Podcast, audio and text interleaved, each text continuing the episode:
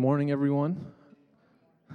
All right, so today's text is going to be from Ephesians 4 11 through 15, and it goes So Christ himself gave the apostles, the prophets, the evangelists, the pastors, and teachers to equip his people for works of service, so that the body of Christ may be built up until we all reach unity in the faith and in the knowledge of the Son of God and become mature, attaining to the whole measure of the fullness of Christ.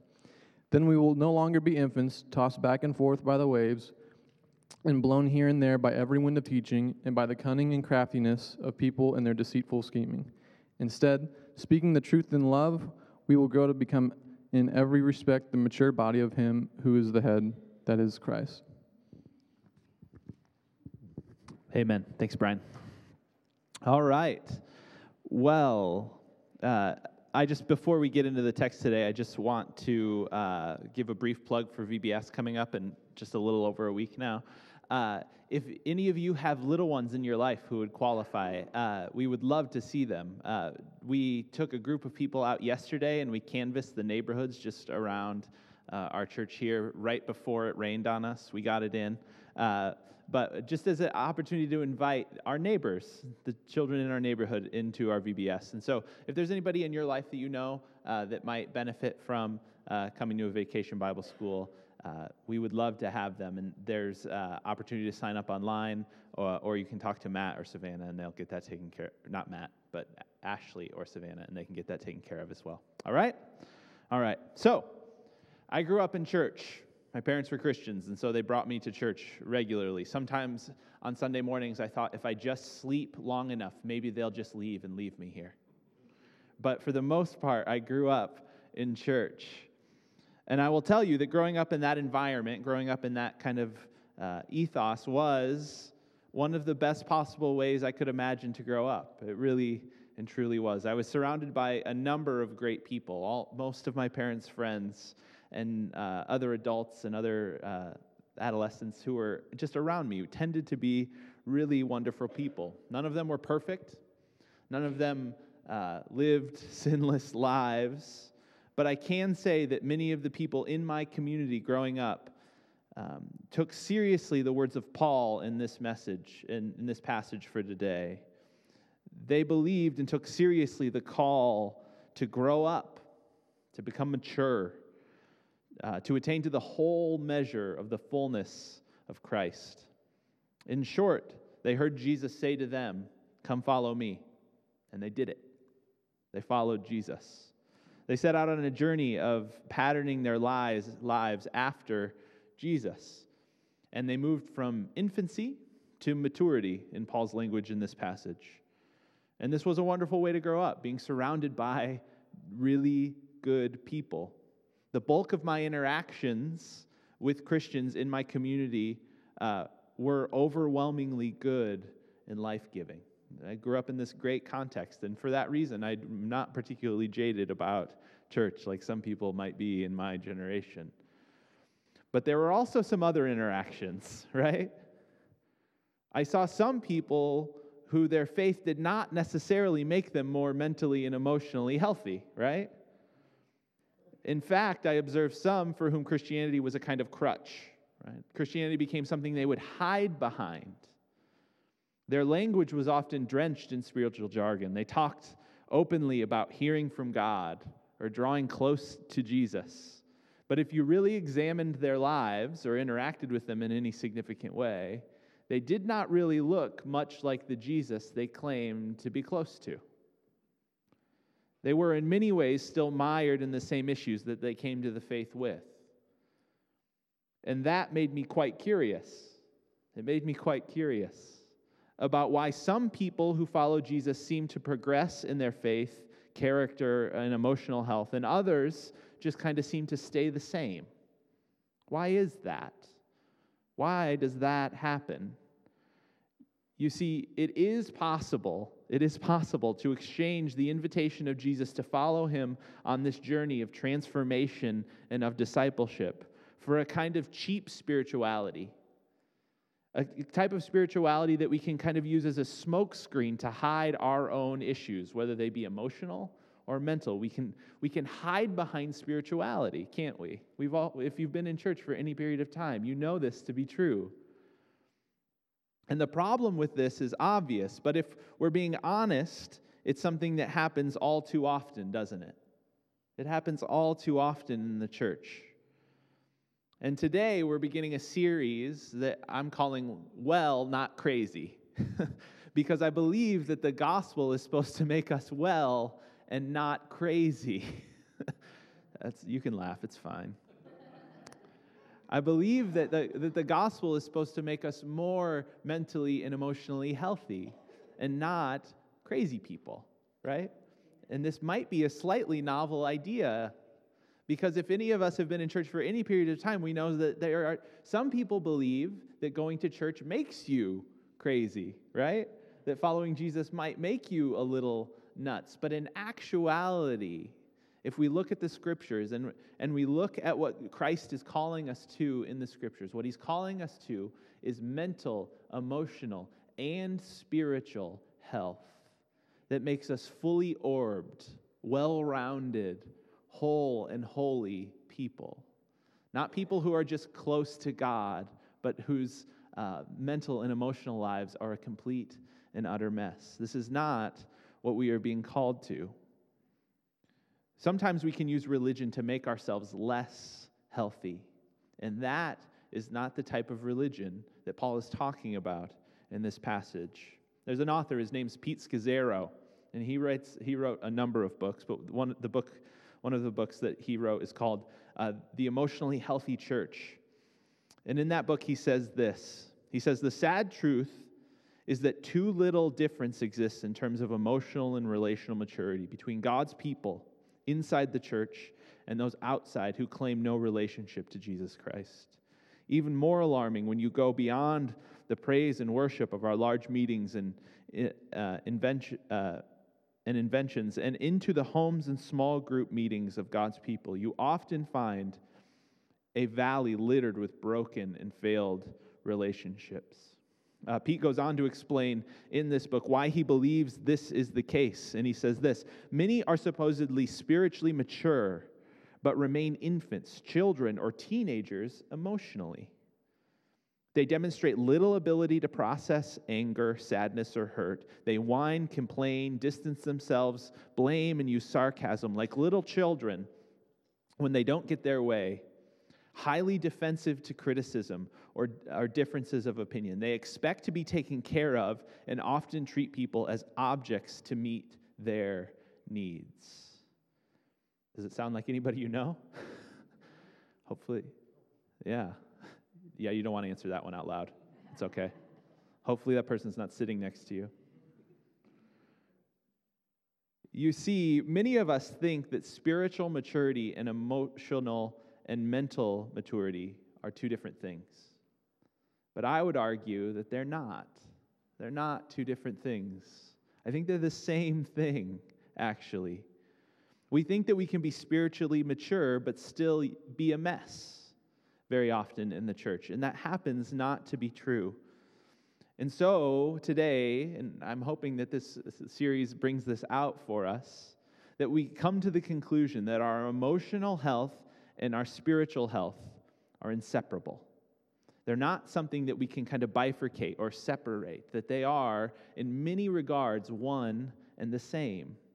In Ephesians 4, uh, verses 15, at the end of the pa- our teaching text for today, this is what Paul says to the Ephesian church. He says, Instead, speaking the truth in love, we grow to become, in every respect, the mature body of Him who is the head, that is, Christ. Paul seems to believe that there is a maturing process in following Jesus. That means we move in a direction from infancy to maturity, that there is some movement involved, progressively moving towards the selves that God originally created us to be. But too often in church, we think that we can grow close to God spiritually and still have the hurts, hangups, addictions, emotion, and emotional problems that we came to Christ with. And this happens not to be the case. It's as if in our minds we think that uh, when we come to, to God through Christ, He just says to us, All you need to do is read your Bible and get close to me. And I don't care about your emotional instability or your insecurity or your depression or your codependence or your antisocial behavior, right? As if this is what Jesus says to us when we come to Him. Many within the church have lied to themselves and believe that being close to God is more about how I feel, how I feel, than it is about the transformation of my character into the image of Jesus. We forget that apart from being God, Jesus was also the most mentally and emotionally healthy person that ever existed in the history of the world. And if this is true, to mature, to grow up into his image means that we must also become more mentally and emotionally stable. That we are called to become well, right? We are, we are called to move, if it's, a, if it's a continuum, from crazy to well. Jesus was a whole and holy person. Yes, he was sinless, and that might have made his life a little easier but he was also incredibly emotionally healthy and well adjusted. Jesus had friends, people liked him, right? He knew how to deal with conflict. He wasn't all, he wasn't all tied up, right? He was this emotionally healthy and well adjusted person. And Paul seems to believe that we as Christians are called to grow up into that image, that picture of what it means to be a person. God loved you while you were unwell, right? The scriptures say, uh, while we were still sinners, Christ died for us. God loved us when we were unwell, when we were still mired in our own brokenness. But He does not want you to stay that way. You see, God's love is not static, it does not stay in one place. God wants us to move he wants us to grow up like good parents want their children to grow up from infancy through adolescence and into full health and adulthood. God does not love us because we are good. God loves us no matter what. But He does love us so that we can become healthier people, right? And yes, a huge part of this process is about growing close to Jesus. I'm not trying to make, make light of that uh, that term or that phrase. But I would argue that we are not growing more mentally and emotionally healthy if we are not growing more mentally and emotionally healthy at the same time that we are growing close to Jesus relationally. We're actually not growing close to Jesus relationally. We're actually, in some significant way, deceiving ourselves. In a book written by some people that went to seminary with Ed and I, and Linda, because Linda, you probably took a class with Jeannine, didn't you? I think you did. Uh, uh, uh, three ladies who taught at our seminary uh, wrote a book called Becoming Whole and Holy. Uh, they wrote it together, and they say this in this book. They say, uh, We, the church, Christians, are invited towards and equipped for growing up into the image and likeness of Christ. And they say this is normative. And what they mean by that is it's, it's the normal uh, course of events. It's what should be happening for every Christian. And they go on to say, if formation, or that, that growing up into Christ involves, it must involve uh, cognitive, intellectual work and growth, as well as emotional, psychological healing and development. Despite all the talk in Christian circles about emphasis, our emphasis on uh, discipleship and spiritual formation, we so rarely address what spiritual maturity actually looks like. We, and we don't often talk about the fact that it looks like mental and emotional health. It looks like being a healthy, well functioning person is what being a spiritual person is all about. And unless we integrate our emotional maturity with a focus on loving others well, right? Unless we integrate those things, unless we bring them together, we are in danger of missing God's point completely, which is love because none of us will be freed up to love, right? Unless we are mentally and emotionally healthy. Because if you're not mentally and emotionally healthy, do you know what's going to happen? You're not going to be able to love another person because love is a, is a movement towards the other in selflessness. And if we're not mentally and emotionally healthy, we won't even be able to make that move, right? We won't be able to embody the very thing God calls us to do, which is love our neighbors and to love God unless we step into the type of healing that God has for us in Christ. Because we won't be able to get over ourselves, right? We won't be able to get over the hangups and the hurts and the resentment and the emotional tumult that we find ourselves in unless we step into this healing that God invites us to. And so, how do we do this? What's the starting point? If we're going to become mature and healthy Christians, where do we begin? What's, what, what enables us to do this? What enables human beings to become healthy, to become emotionally stable, to become well adjusted, right? What, what enables us to do this? Well, the scriptures have an answer for us. And they say that in order to become emotionally healthy, you have to be connected to Christ, right? You have to be connected to God through Christ. But that the, the linchpin in that process of becoming well, right? Becoming, becoming better is an understanding of the love of God. Coming into contact with the love of God in some significant and powerful way, and coming to understand that love as a transforming power in our lives. If you have your Bibles, you can turn to Ephesians 3, verses 17, the end of verse 17, running through 19. And this is just before uh, our teaching text for today. Paul says this. He's praying for the church, and he says, And I pray that you, being rooted and established in love, okay, being rooted and established in love, may have power together with all the Lord's holy people, so in community, to grasp how wide and how high and how deep is the love of Christ, and to know this love, right? To know it, to understand it, to come into contact with it, to know this love that surpasses knowledge, that you may be filled to the measure of all, all the fullness of God. Notice here that until we understand his love, until we understand it, we cannot grow to the fullness of what He has for us, right? Until we come to the knowledge and the understanding of God's love, we cannot grow up into what Christ has for us.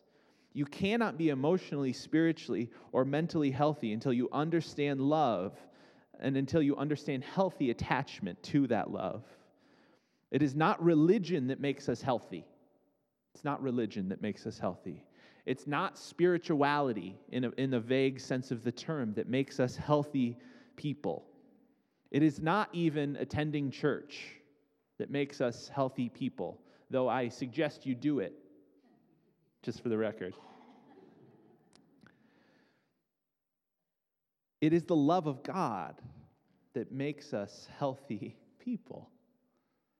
Without experiencing God's love rightly, we will never begin the process of stepping into health.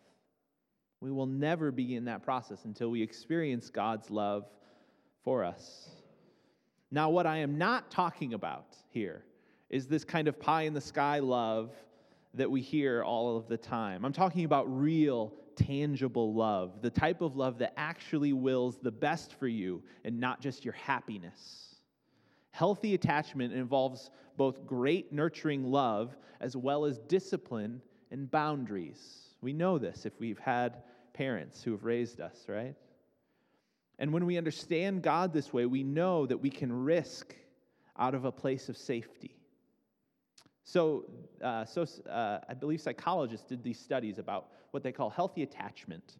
And it's about the way in which children attach to their parents in loving relationships. And what was so interesting, and this was regardless of culture, uh, the study that I read was about uh, a little child in Africa in a, in a not very developed tribe, right? So it's not in a city, not in a developed part of the world, but in a tribe out kind of in the boonies.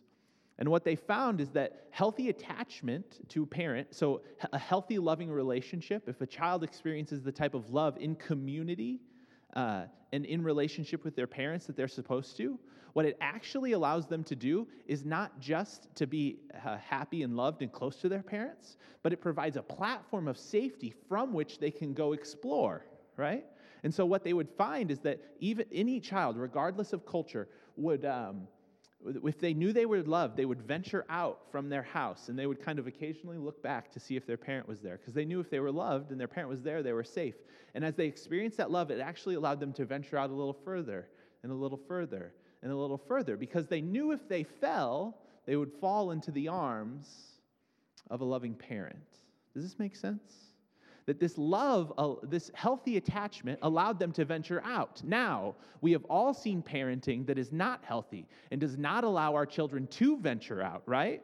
And, we, and that is because those parents uh, really, they don't love their child. They love themselves, and they're scared of what will happen to them if their child gets hurt, right? They're scared of what will happen to them if their child sticks a Lego up their nose. I don't know. I don't know. Which you should be scared of, for the record.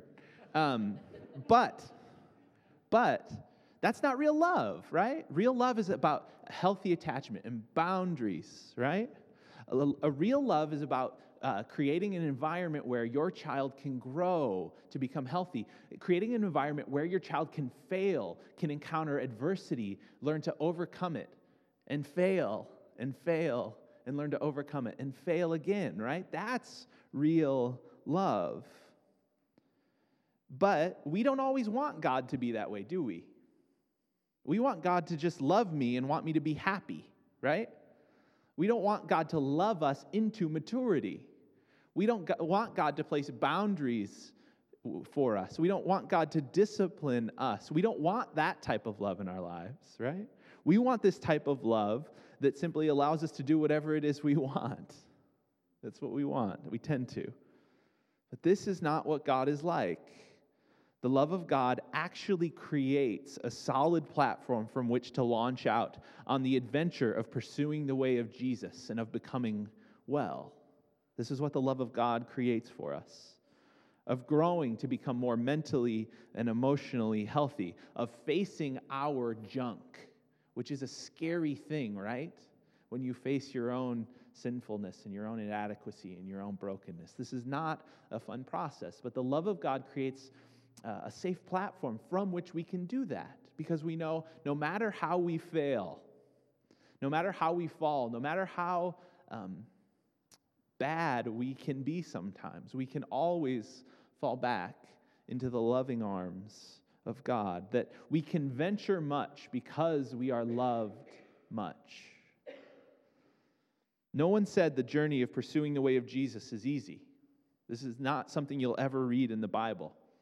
Actually, Jesus said the exact opposite multiple times. It is not necessarily an easy thing. But if you know that you are loved and you dwell within that love, nothing can harm you. And all you have to gain is everything. And all you have to lose is nothing. Because you and I are already loved by God. He already holds us. He already loves us. He already is calling us up into the people that He wants us to be. He is already out in front of us, creating a way for us to become the people that He created us to be. And if this is what God is committed to, maybe it would be best that we commit to it as well, right? If God is committed to your wholeness and holiness, maybe it's best that we commit to that as well. If the band could come up. And so this morning, what, uh, what I think I want to do, and what, what I felt strongly led for us to do today, was just to try to maybe reacquaint ourselves with the love of God, to maybe find uh, some room in our hearts to reacquaint ourselves with a love that allows us to risk much. Because if we're all being honest with ourselves, this process, this process of becoming a whole and holy person is not easy. There's a lot of sin and dysfunction in us that God wants to address. There's a lot of sin and dysfunction in me that God longs to address, right?